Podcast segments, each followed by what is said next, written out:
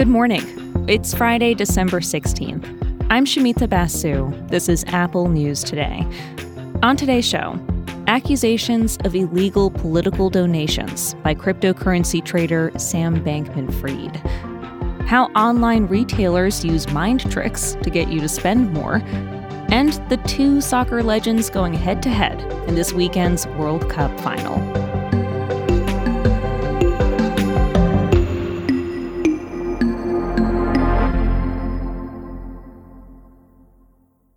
But first, the world is drowning in plastic.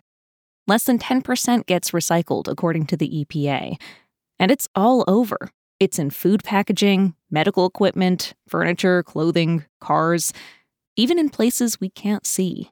Everywhere. And I'm not exaggerating. I'm not kidding around when I say everywhere. Everywhere that scientists look, they find microplastics. Matt Simon covers science at Wired. He has a new book out called A Poison Like No Other How Microplastics Corrupted Our Planet and Our Bodies. Now, microplastics are exactly what they sound like. They're tiny particles of plastic, often just a few millimeters long. And when they're that tiny, they're super light, so they can float through the air, traveling thousands of miles. Scientists have found them in some pretty surprising places, from rainforests to the depths of the Pacific Ocean to Mount Everest, and of course, all over our homes. When you sit down on a couch that is made out of synthetic materials, those fibers break off as well. Carpets uh, is a major source. One researcher reckons that it might be around 7,000 particles that we're inhaling each day. Microplastics have been found in lungs, blood, breast milk, and placentas. We don't know how exactly they impact human health, but so far, the science paints a pretty bleak picture.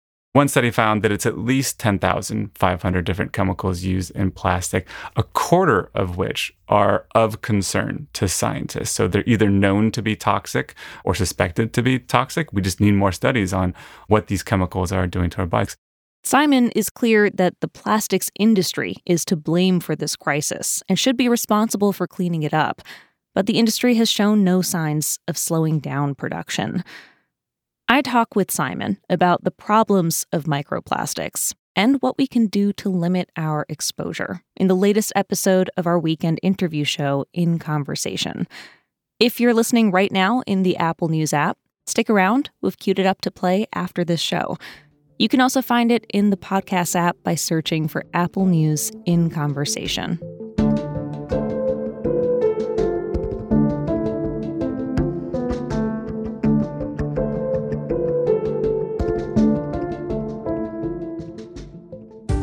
You've probably seen a lot of stories in your newsfeed about the arrest of Sam Bankman Fried. The founder of the cryptocurrency exchange FTX faces multiple federal charges, including wire fraud and money laundering. We're going to zoom in on one accusation possible violations of federal campaign finance law. Data reporter Chad Day is tracking this for the Wall Street Journal. Prosecutors and federal regulators say that Mr. Bankman Fried and others was part of a conspiracy to subvert campaign finance laws by using what they say was stolen FTX customer money that they routed through another company and then routed through loans to themselves to make tens of millions of dollars in political donations. Bankman Fried's lawyer says his legal team is reviewing the charges. The indictment says he and others at FTX gave more than $70 million to Democrats and Republicans in an attempt to influence policy. Giving in Bankman Fried's name alone was enough to make him one of the single biggest donors to Democrats in the past two years. And prosecutors say a lot of money went to political causes through what are called straw donor schemes, which disguise the true sources. What they're alleging is that corporate funds were routed through individuals for the purpose of giving them as political donations. It wasn't really the individual's money. So you're giving a political donation in someone else's name is really what's there. The indictment says he had co conspirators, but it doesn't name or charge anyone else or list any specific illegal donations that were allegedly made. I am very interested in knowing what was the backstory on who are these other conspirators what kind of organization was there among them to be able to kind of strategize these political donations and basically what was the end goal we may get more answers soon. Bankman Fried is currently in prison without bail in the Bahamas, facing extradition to the United States.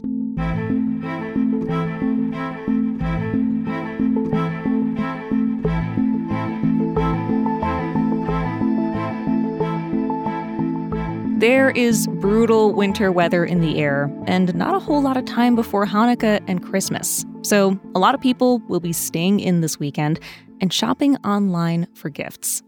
Vox has some helpful reporting on all the little tricks that websites use to try to get you to spend more.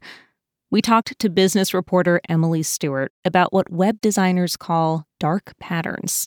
So, when you go to sign up for a free trial, for example, you don't notice that there is a box already checked to renew at a charge, or there's a pop up ad on a website where the close button is really difficult to find.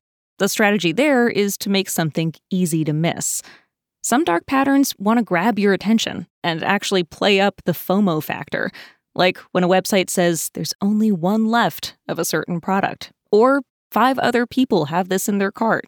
Let's say you're buying a pair of shoes or something, you see 10 minutes to check out. Well, that's that's not really real, right? A that is a nudge to get you to move, but also sometimes that's not even true. Of course, a countdown clock is probably a lie. This is the internet, people. We know there's always more time and there's always another pair of shoes. But these deceptive marketing tactics can still get us, especially when we're rushing through a busy holiday shopping season. The Federal Trade Commission has looked into dark patterns and even brought charges against companies for misleading customers. But experts told Stewart there's a lot of legal gray area, and they say the agency has bigger problems to go after. There's nobody really enforcing, right? Like the FTC has a lot on its plate. So they're not going to some random website and saying, hey, is that countdown clock real? Hey, does that low stock alert actually add up to how many items you have in stock? And so there's a lot of incentive for sellers and for companies to do these kinds of things to nudge people because what's the downside, right? Dark patterns are designed to be sneaky, but Stewart says there are a few ways that shoppers can avoid falling for them. It's the same idea as don't go grocery shopping while you're hungry. Don't online shop while you're rushing. Put something in your cart and let it sit there for a day. Some places might even notice that you're on the fence and send you a discount code to nudge you. Sure, that's another sneaky marketing tactic, but if you're smart and patient, you can end up saving money.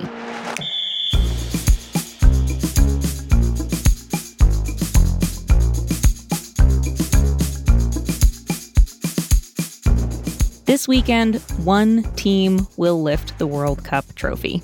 Reigning champions France will take on Argentina in the World Cup final.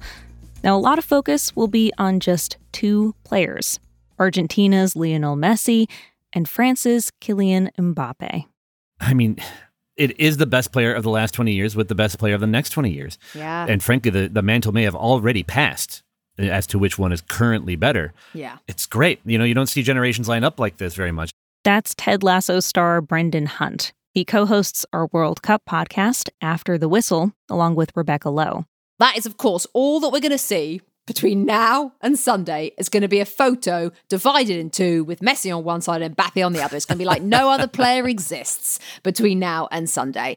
And it's not just that Mbappe and Messi are considered two of the greatest players on the planet right now, but in a few days, they'll go from being rivals back to being teammates. And that's because during the regular season, the two play together for the French professional team Paris Saint Germain.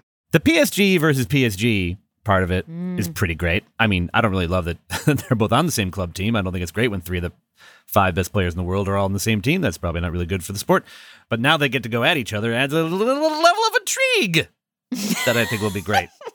It does. It, it does. It does. Especially with Mbappe looking the way he is looking and with the chance to win his second World Cup before Messi's even, you know, 1 1. By the way, France right now, as of now, Brendan, France are slight favourites to beat Argentina. Do you go along with that? Oh yeah, yeah, I think so. Uh, I think they have the deeper squad and they have they have the actual trophy for what it matters, which I guess is not much. You know, I love at this point of the tournament. I mean, I hate that there's no Cinderellas left, but I love at this point of the tournament, it will either be nil nil as it was two World Cups ago, or it will be a chaotic shootout like it was four years ago. I'm excited. I'm excited. It is exciting. The final match is on Sunday.